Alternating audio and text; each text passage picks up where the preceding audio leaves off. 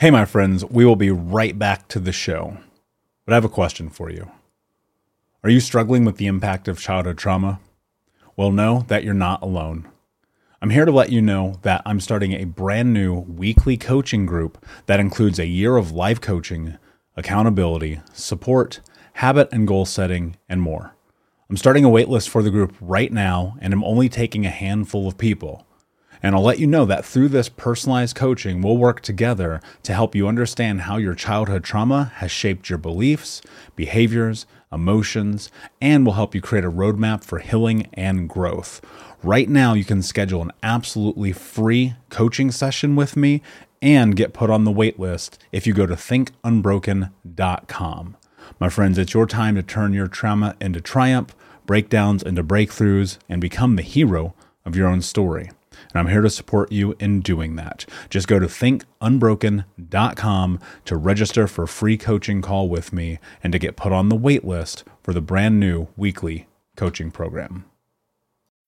When you need mealtime inspiration, it's worth shopping Kroger, where you'll find over 30,000 mouthwatering choices that excite your inner foodie. And no matter what tasty choice you make, you'll enjoy our everyday low prices, plus extra ways to save, like digital coupons worth over $600 each week. You can also save up to $1 off per gallon at the pump with fuel points. More savings and more inspiring flavors make shopping Kroger worth it every time. Kroger, fresh for everyone. Fuel restrictions apply. Hey, my friends, we will be right back to the show. But I have a question for you. Are you struggling with the impact of childhood trauma? Well, know that you're not alone. I'm here to let you know that I'm starting a brand new weekly coaching group that includes a year of live coaching, accountability, support, habit and goal setting, and more. I'm starting a waitlist for the group right now, and I'm only taking a handful of people. And I'll let you know that through this personalized coaching, we'll work together to help you understand how your childhood trauma has shaped your beliefs, behaviors, emotions, and will help you create a roadmap for healing and growth. Right now, you can schedule an absolutely free coaching session with me and get put on the wait list if you go to thinkunbroken.com.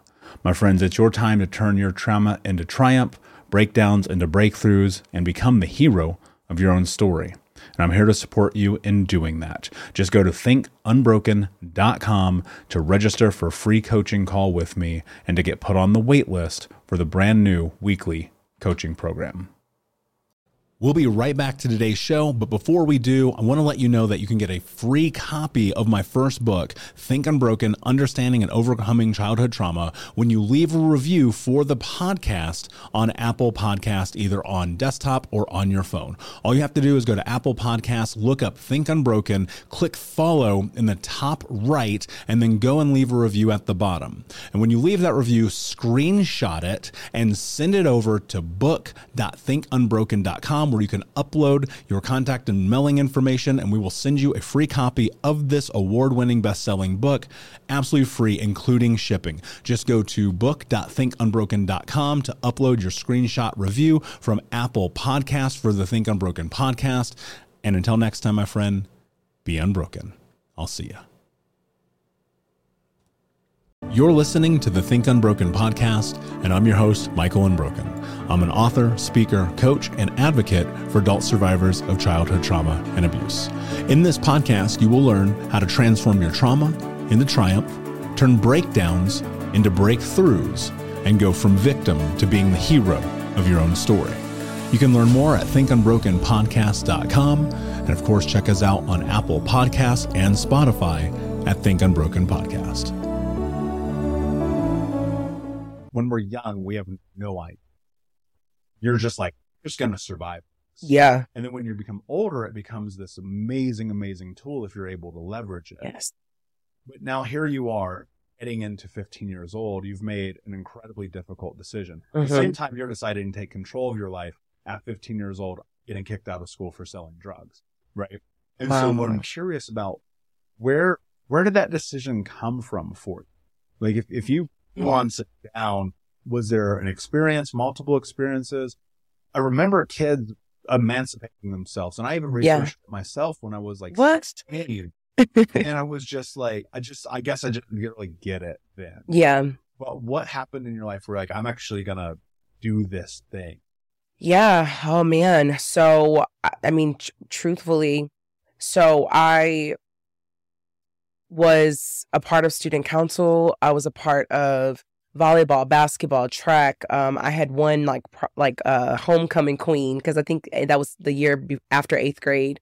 Eighth grade, I had won like homecoming queen. So like eighth grade was the best year of my life. I felt like I could do anything. I felt like I was on top of the world, and I've had one person who listened to me, and she was my social worker mm. at the school. And um, she motivated me. She told me to read books.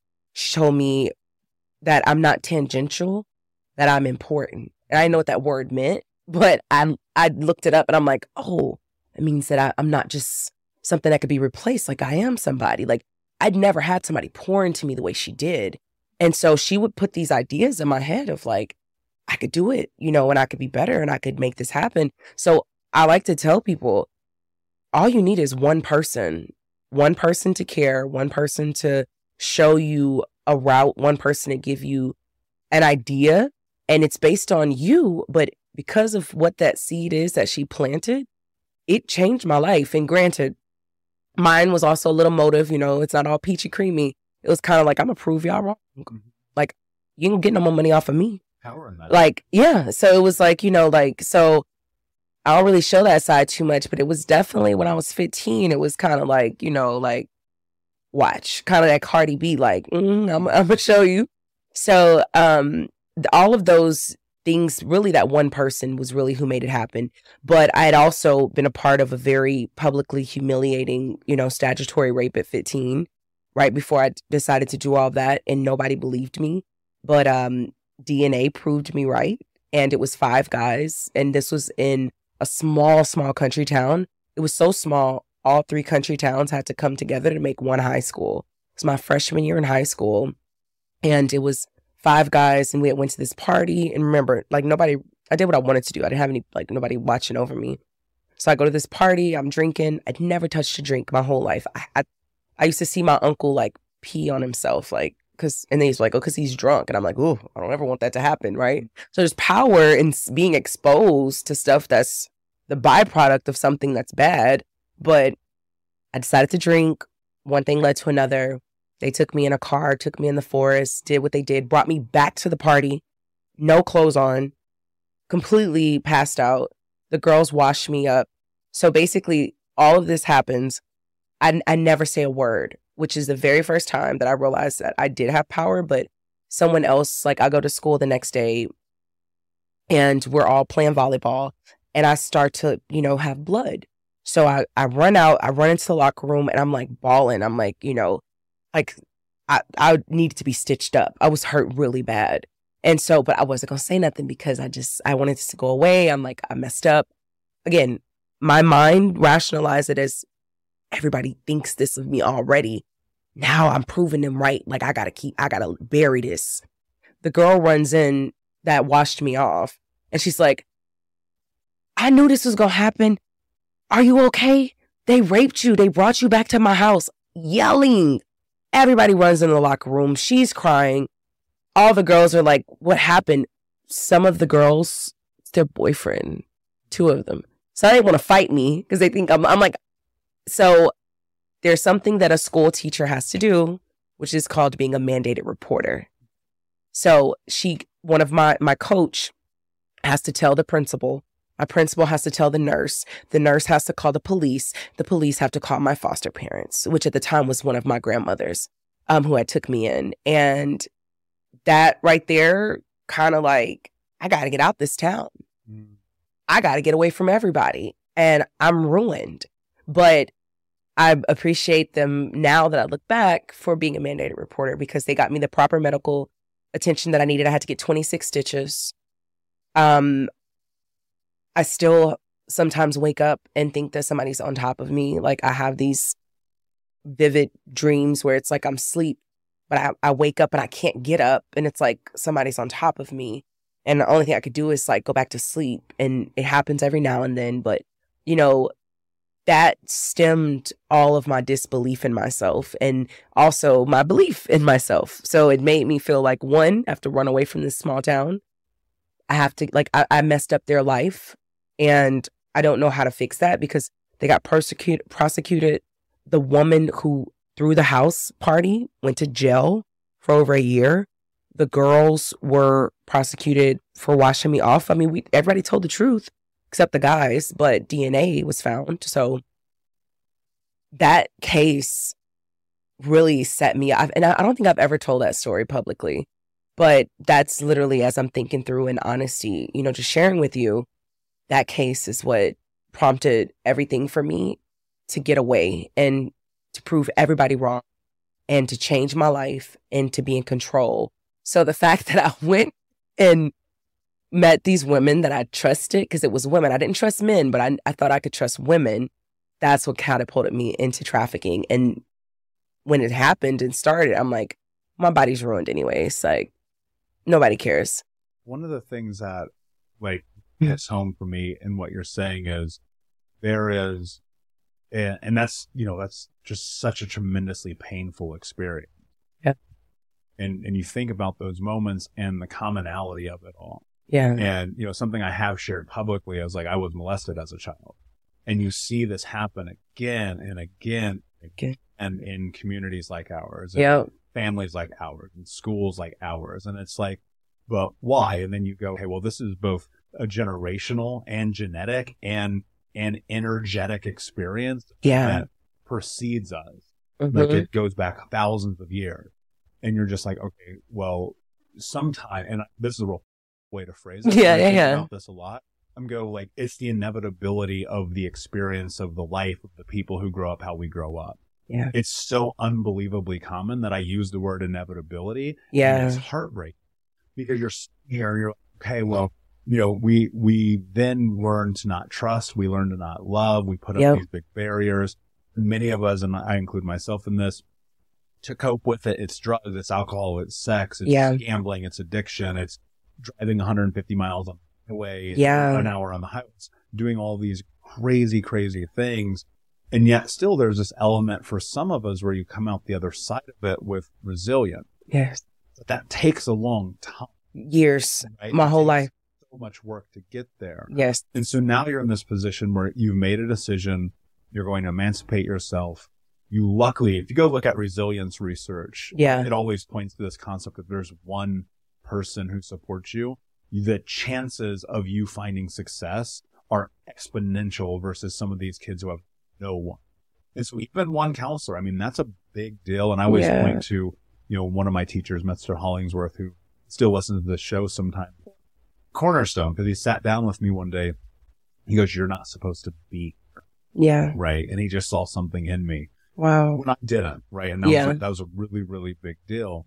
And so now here you are, you're facing a reality that is almost impossible to make tangible because you're, there's no way that you don't become dissociated from something.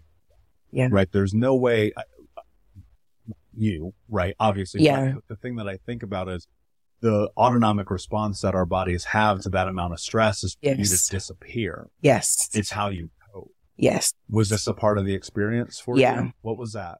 So I had to, I knew that this small, I, I looked at the people around me, everybody in that small town, either you go to college, you make it out, or you work at a local place. Um, I feel like if I wouldn't have went through that, I would have been one of those girls who would have stayed there and kind of went into the same trajectory of what I saw other people doing because I didn't, I didn't experience anything else. When that happened to me, I knew I had to run far away because one, I didn't want to be associated with that that story, that that I didn't want people to know that about me, and then I also didn't want to be hurt. I didn't want to die. I, I really thought that they would fight me or try to hurt. Like I'm that. These were Division One A state champions that had already went to college and came back for homecoming. Four of them lost their scholarship because of decisions they made. But that little 15 year old girl thought it was because of decisions that I made. So I felt like I was I, I felt like I messed up everybody's life. I felt like I was the worst thing to happen to that town. And if I left it, then they would be better without me and that I could go and I could reinvent myself. And that's what I did. So when I say reinvent my story, like after that, they're like, what's your, I'm Shemitra, you know, before they called me Nene, that was my nickname because my middle name's Janae. So I changed my name. I'm like, I'm to use my birth name, Shemitra Gonzalez. I'm to emancipate myself. Now I'm legally grown. I'm to get a job. Sonic Drive-In's right across the street from my school. I'm to go to Sonic and get a job. I'm to sign myself into school. What school? I don't know. I'm to pick a school based on where I could get it, stay in a shelter or somewhere. So like, I got a bus ticket to Dallas, and that was it. How far away was Dallas from that town? Dallas. So this was a, a small town called Garwood, Texas, and it's like 45 minutes outside of Houston. So honestly, to me, like Dallas was like the big city, you know, right? Houston was still too close. So Dallas was the next big thing in, in Texas. So um I and my sister also went to UNT. I forgot that part. So I felt like I, I would have some support there. So I have an older sister. My mom got pregnant at 11. She had her at 12. And my older sister has a PhD. She has, um, she's married. Um, she has three kids, a husband, same family lineage. Like that's big for us. That never happens. No one else that I know in my family has one father of their children, is married, educated, and went through adversity like she did. So in a way, I was kind of following in her footsteps. But um, she tried to take me in for a little while and then she kicked me out. I was troubled, and I didn't. I, I was I was hurt, and I did not know how to cope with that. And so, so I'm wondering, what was that like for you as you bit up the courage, which is the word I think is most appropriate when you're walking into the gym for the first time. As you bit up the courage to be like, I'm going to do this, what were the mental health shifts that started to happen? Because those things that you did then are paying dividends today. Yeah. Um, I couldn't agree with you more. Like there is such a correlation because for me, going back, like as I started to lose weight and I started to look better, I started to feel better. My energy went up. As a result, my confidence went up. I was ha- like more like acceptable going out and speaking to people. I felt better about who I was. I didn't feel as ashamed in my body. Like it was all of these things that direct, and all of the, a big part of that was why I had mental health challenges because I didn't like the way I looked in the mirror and all of those things. Mm. So there's a huge correlation. And it's really interesting you should say this about someone saying that you're fat shaming because this happened to me a couple of months ago. I put up a before and after photo and I was just like, back at this guy, I didn't like who this guy was. I didn't like how I looked. I was always the guy who was too ashamed to take a show off on the beach. I talked about my thing and someone was like, I look like your before photo and I'm healthy. And it was just turning into this whole thing of like, you're fat shaming and saying like, there's something wrong with this. And I was like, that's not the point. Like I was talking about my journey, but I think it's interesting how some people, when they're struggling with their own thing, they take it as like a negative. Whereas for me, it was just sharing of like, I wanted to make this change and just trying to spread like that belief that other people can if it's something they want to do. But yeah, I think it's going back to your question. I think it's so incredibly powerful for your mental health. I even find now if I skip training for a while, um, I find like the stress of work and everything else goes starts weighing on a little bit heavier, and it just has to be a non-negotiable in my life. Yeah, it does. You know, it's funny. I was just um, doing some research on Peter Attia, who is a, a famous so- scientist, doctor, and researcher here in the states about health and longevity, and of all of the potential actions that one person could take to increase their longevity, their long term health, and their lifespan, the number one thing that you can do is exercise. You want to have a better mental health, physical health, emotional health, spiritual health, energetic health. Exercise is number one, point blank, period. But dude, look, and I, I think the reason, and obviously this isn't a conversation about exercise, but I think it's really important. Like if you do not move your physical body, your other, which is the most important element of your well being, you will be in dis-ease. You will probably have disease, right? And so you, you head down this path where it's like, okay, wait a second. What should I really be doing? this conversation is so much really about the journey to discovery and, and being who it is that you are today. When, when you look at who you are as, as Byron today and you're measuring the things that have led down the path, what are some of the cornerstones? What are some of the key elements that have helped you become who you are? Yeah. So I think a big thing in my life is just having something bigger than yourself that you're striving towards. Because even though the work I've been doing over the last decade has evolved and pivoted in various ways, the mission behind it's always been the same. It's always been wanting to help as many people as possible who are struggling like I was take control of their lives. And that for me has been the cornerstone of what drives me to do what I do. And I see a lot of people who don't have a purpose bigger than themselves. And that's how they just get stuck going through the motions. Like I am fortunate to work with a lot of very successful people. And I've spoken to guys who've got millions in the bank on paper. They've got it all, but they're absolutely miserable. Like they've sacrificed everything to get to where they are. Their marriages are broken down. Their kids don't speak to them. Like they hate life. And for me, it's just part of it is because they just keep chasing money. And I'm all for going for money and wealth and stuff. Like no problem with that. But I'm a, just a big believer. Like you have to have a purpose behind it. And that's still the thing that drives me. I uh, just it, during the bad days and the days where you get knocked down, because anyone in business knows that you have times like that. It's still like the thing that keeps me going. It's like, do you know what? if I can go to bed tonight, even though knowing that I'm doing something that's trying to make the world and my life a better place, then that's what keeps me moving forward. Yeah. What what is that mission for you now? It's the same one I said a few minutes ago. It's like wanting to help people who are struggling like I was, or who are in a place where like they know they're meant for something more, but they're just getting in their own way. Like they know what to do, but they're not doing it. Like whether it was when I was doing the health work, that was the focus, the mindset work is the evolution of that. It's always going to help people who are struggling like I was so they can avoid the traps that I was in. Yeah.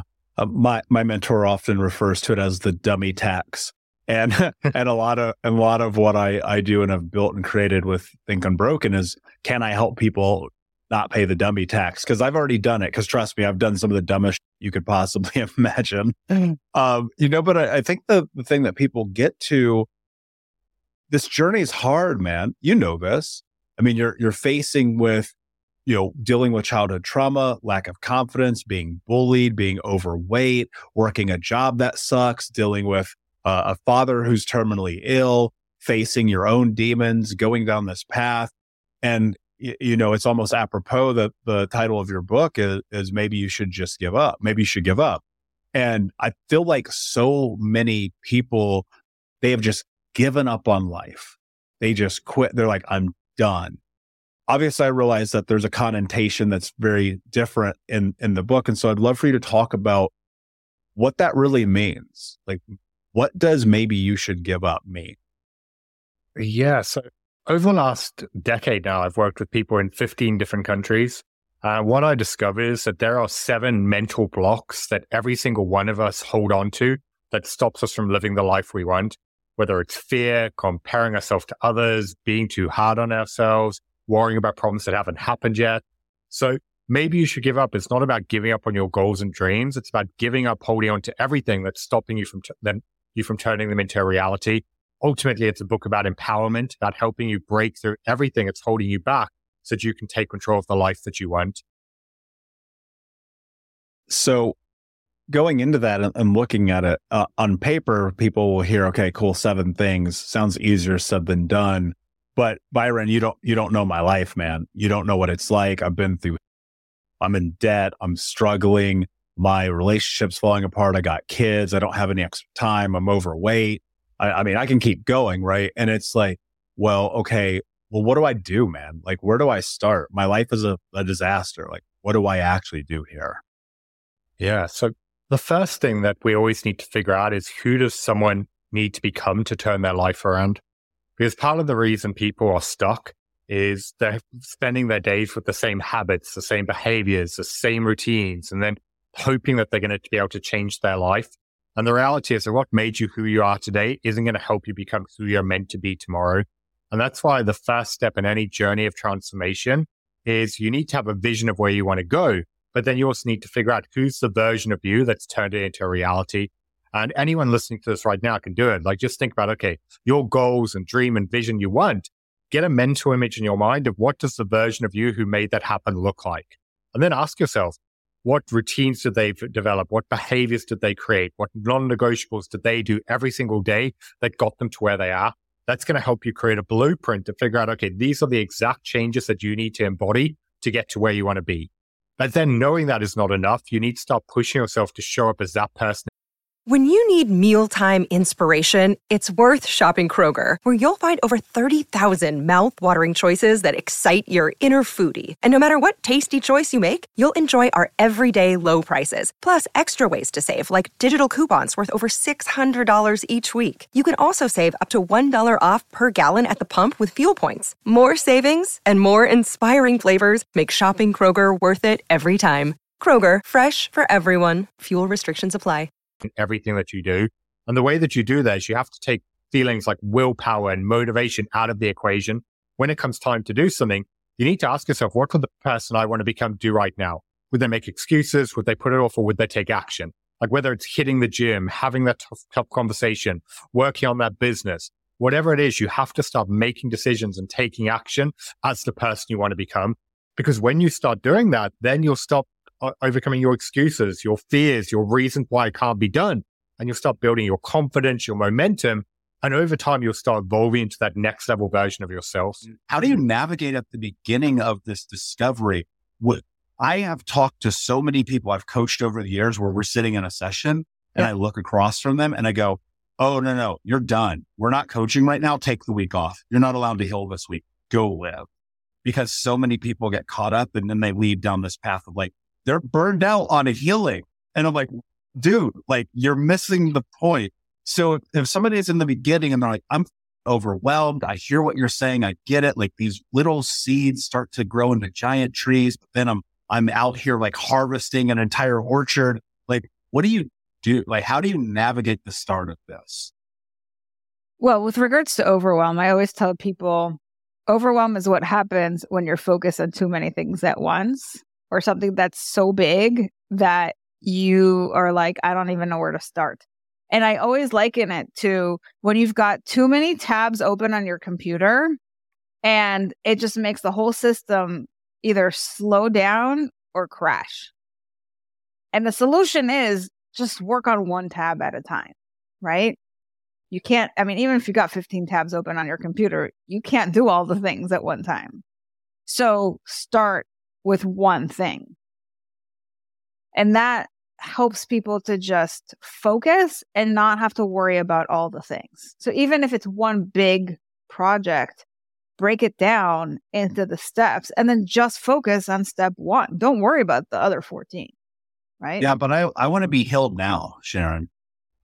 Well, we haven't created that magic pill yet. So we'll get back to you when that happens. But I mean, yeah, listen, we are a now generation, right? We want, and with technology and everything else, like it feeds into that of like instant gratification. However, it did not take a minute for you to get to where you are in terms of your trauma and your wounds and all that stuff. And it's not going to take a minute to get out of it. It's a process. And I always tell my clients, like, even if you've had years of trauma. Let's say it's 10 years. It's not going to take 10 years to undo it necessarily. Um, it's just, but it, but the opposite is also not true. It's not going to take one session. Right. So it's kind of like somewhere in between there. And depending on the kind of therapy that you do or the kind of modality and how much work you put into it and all that, um, you'll get there. But we have to be realistic, just like with anything else. You're not going to get results like that because that's just not how things work. However, I will say there are amazing therapeutic uh, modalities that have accelerated the results for specifically healing trauma. So um, I don't know if your listeners are familiar with EMDR. It's eye movement desensitization and reprocessing. That is one technique that for people who have singular traumas, like I, I was in a car accident, or I went to a dentist and I was traumatized, or I had, um, you know, somebody break up with me in a really crash way, what, whatever, whatever it is, right? If there's something that is like a singular incident that can truly help, if it's kind of a long stemming trauma, um, it can help with uh, an incident at a time, but it's not going to necessarily change all of it, right? If you've had like abuse for eight years of your childhood, you can't like fix it like that. But it is great for all those other things. And that's huge because I mean, I've had clients who have overcome the stress levels of 10 out of 10 in as little as 15 minutes, right? Crazy. Um, and so these modalities are, are being developed. And I think that is the next best thing to um, instant gratification because that doesn't really exist. I mean, but it does work really quickly. And I would say anything that utilizes the body is a way better approach to managing the recovery from trauma than anything that starts in your brain.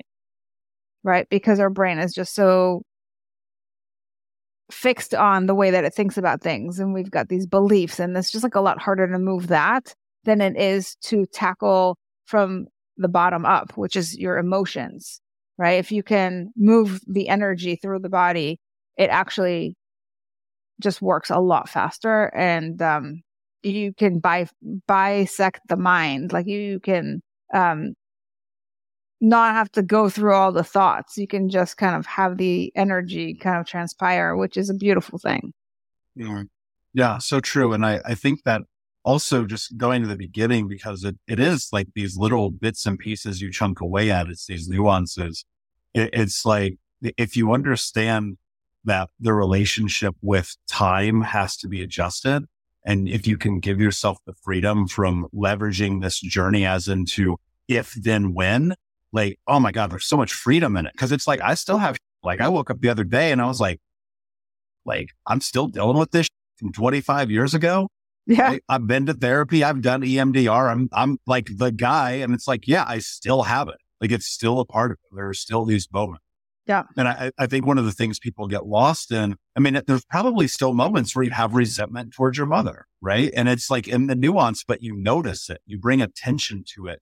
You recognize that that's actually not your, your being. It's not your organism. It's like your brain because your brain is like, yeah, don't you remember that one time? And you're like, shut up, brain. You don't understand like the life that I'm in right now. Cause yeah, you know, it's funny. I had Dr. Caroline Leaf on the show. I don't know if you're familiar with her. Yeah, um, she was on my podcast as well.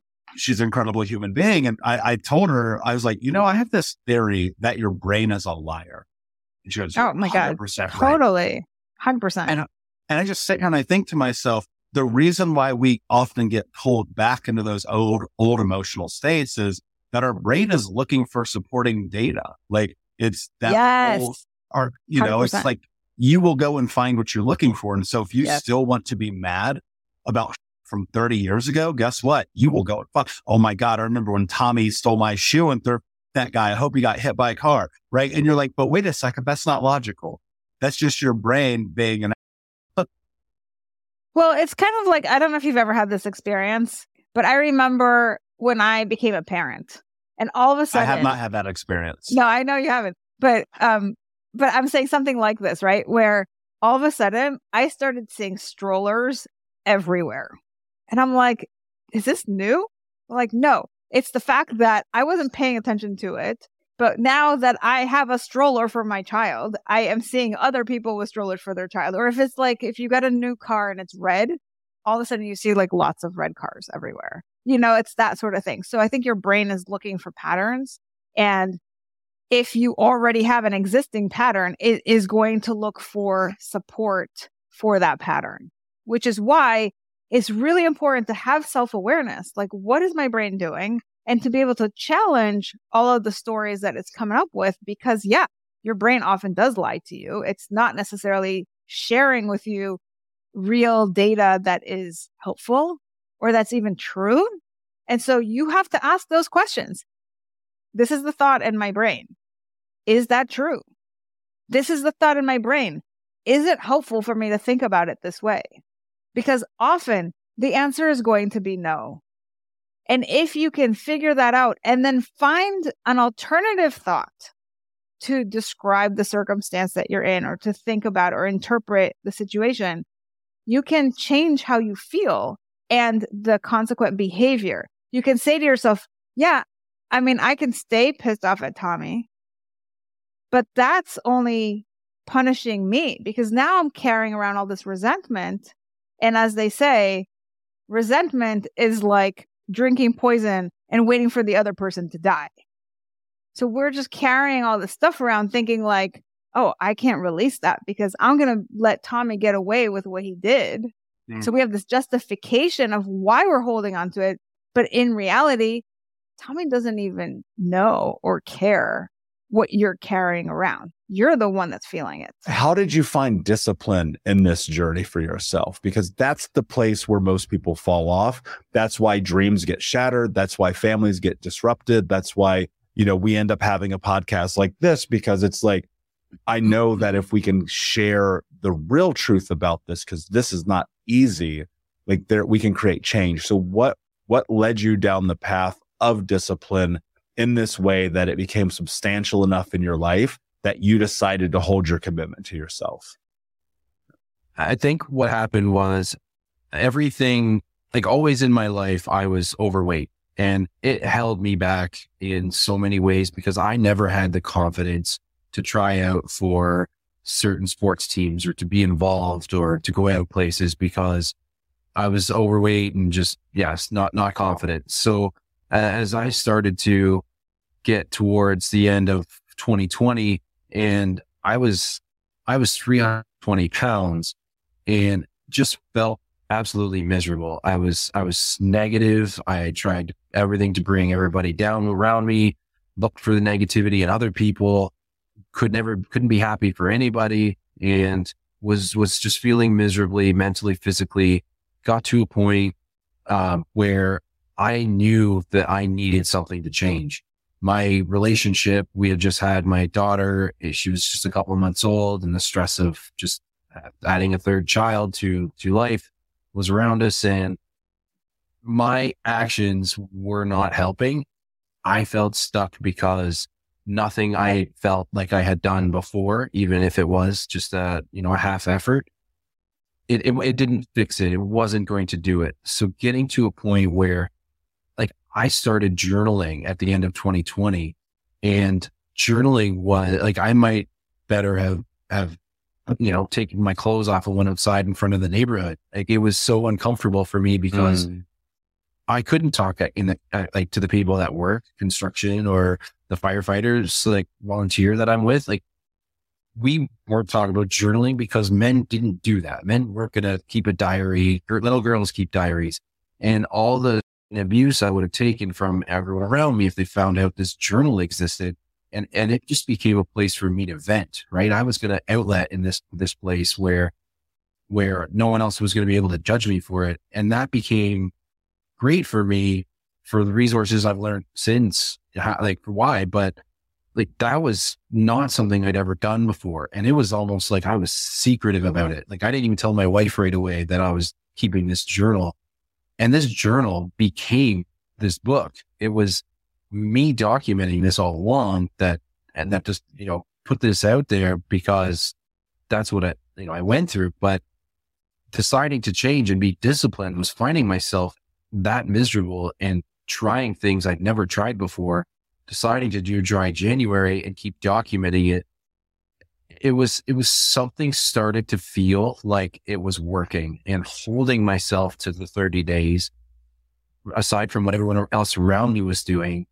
And then the, the next 28 days and then 100 days.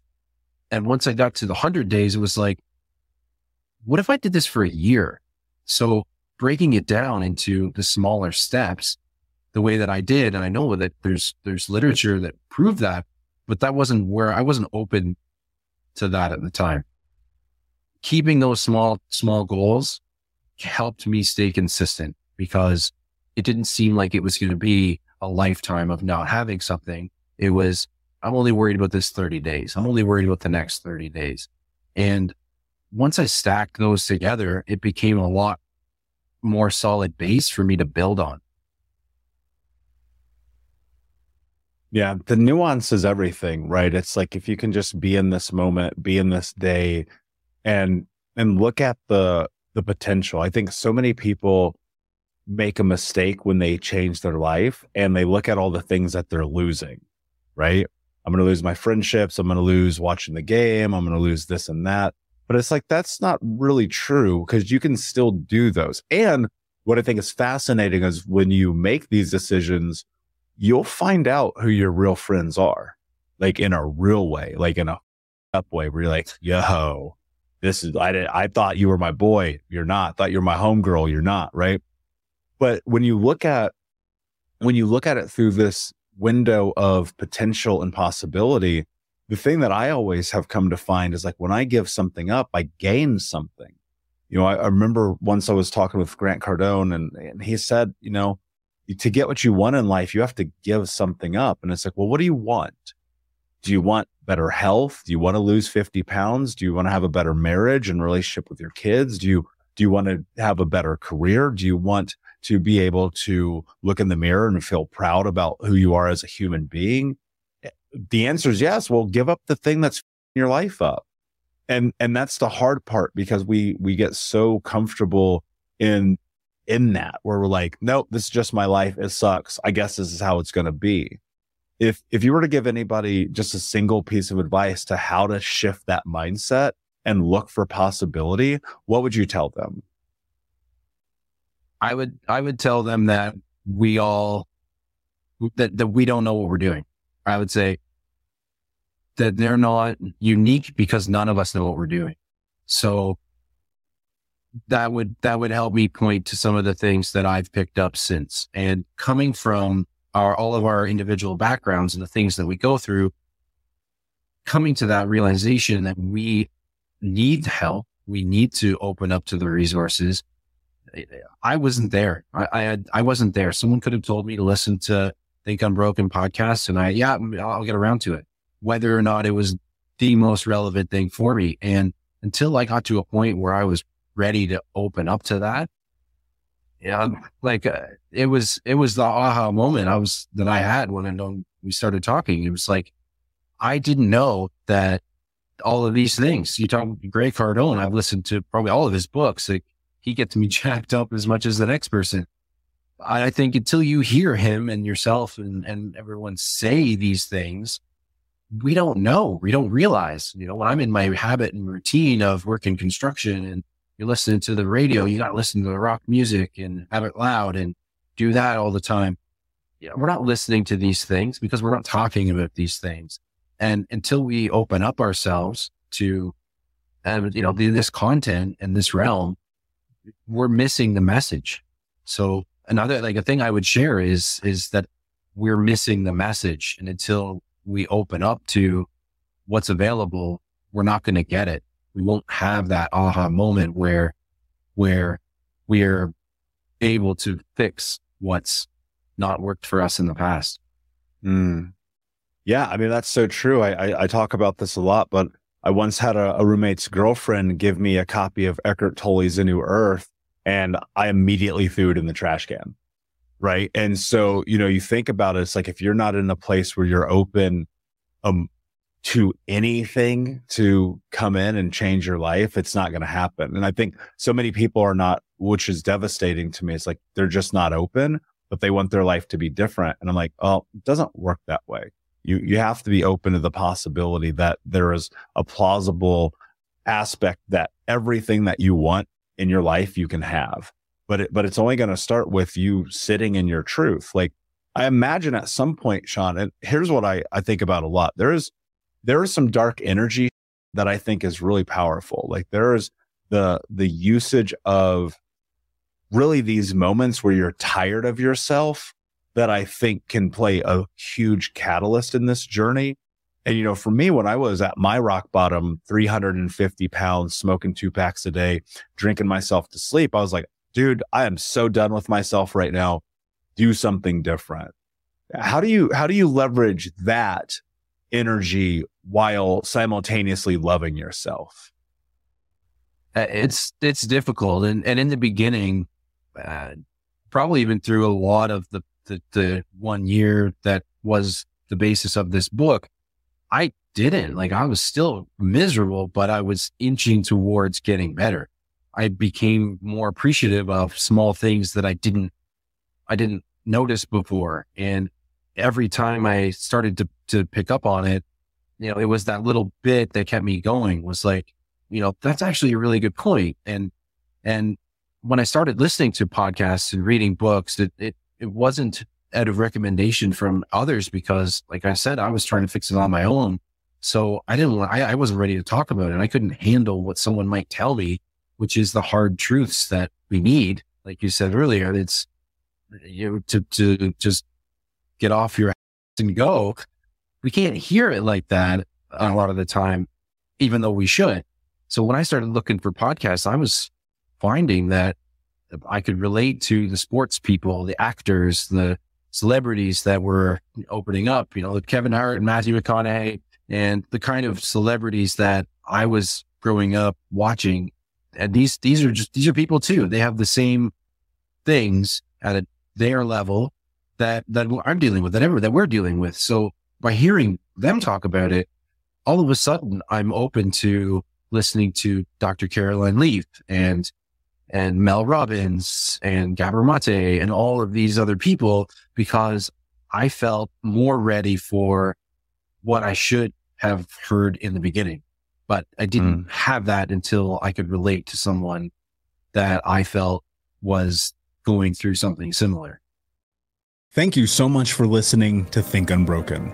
Please share this episode with someone who could use it and help us move forward in our mission of ending generational trauma in our lifetime. And if you would, please take five seconds to pop on iTunes or Spotify, hit that five star, leave a review. And you can also reach out to us on social at Michael Unbroken or at Think Unbroken.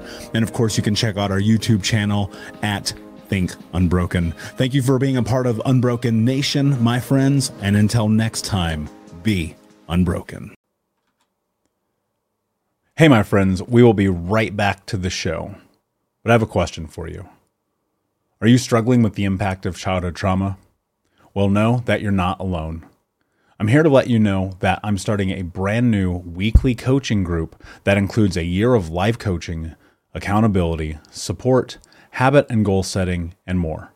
I'm starting a waitlist for the group right now, and I'm only taking a handful of people.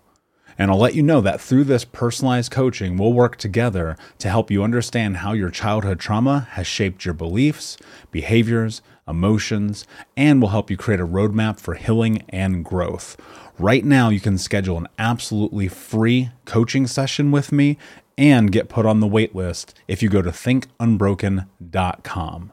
My friends, it's your time to turn your trauma into triumph, breakdowns into breakthroughs, and become the hero of your own story and I'm here to support you in doing that. Just go to thinkunbroken.com to register for a free coaching call with me and to get put on the wait list for the brand new weekly coaching program.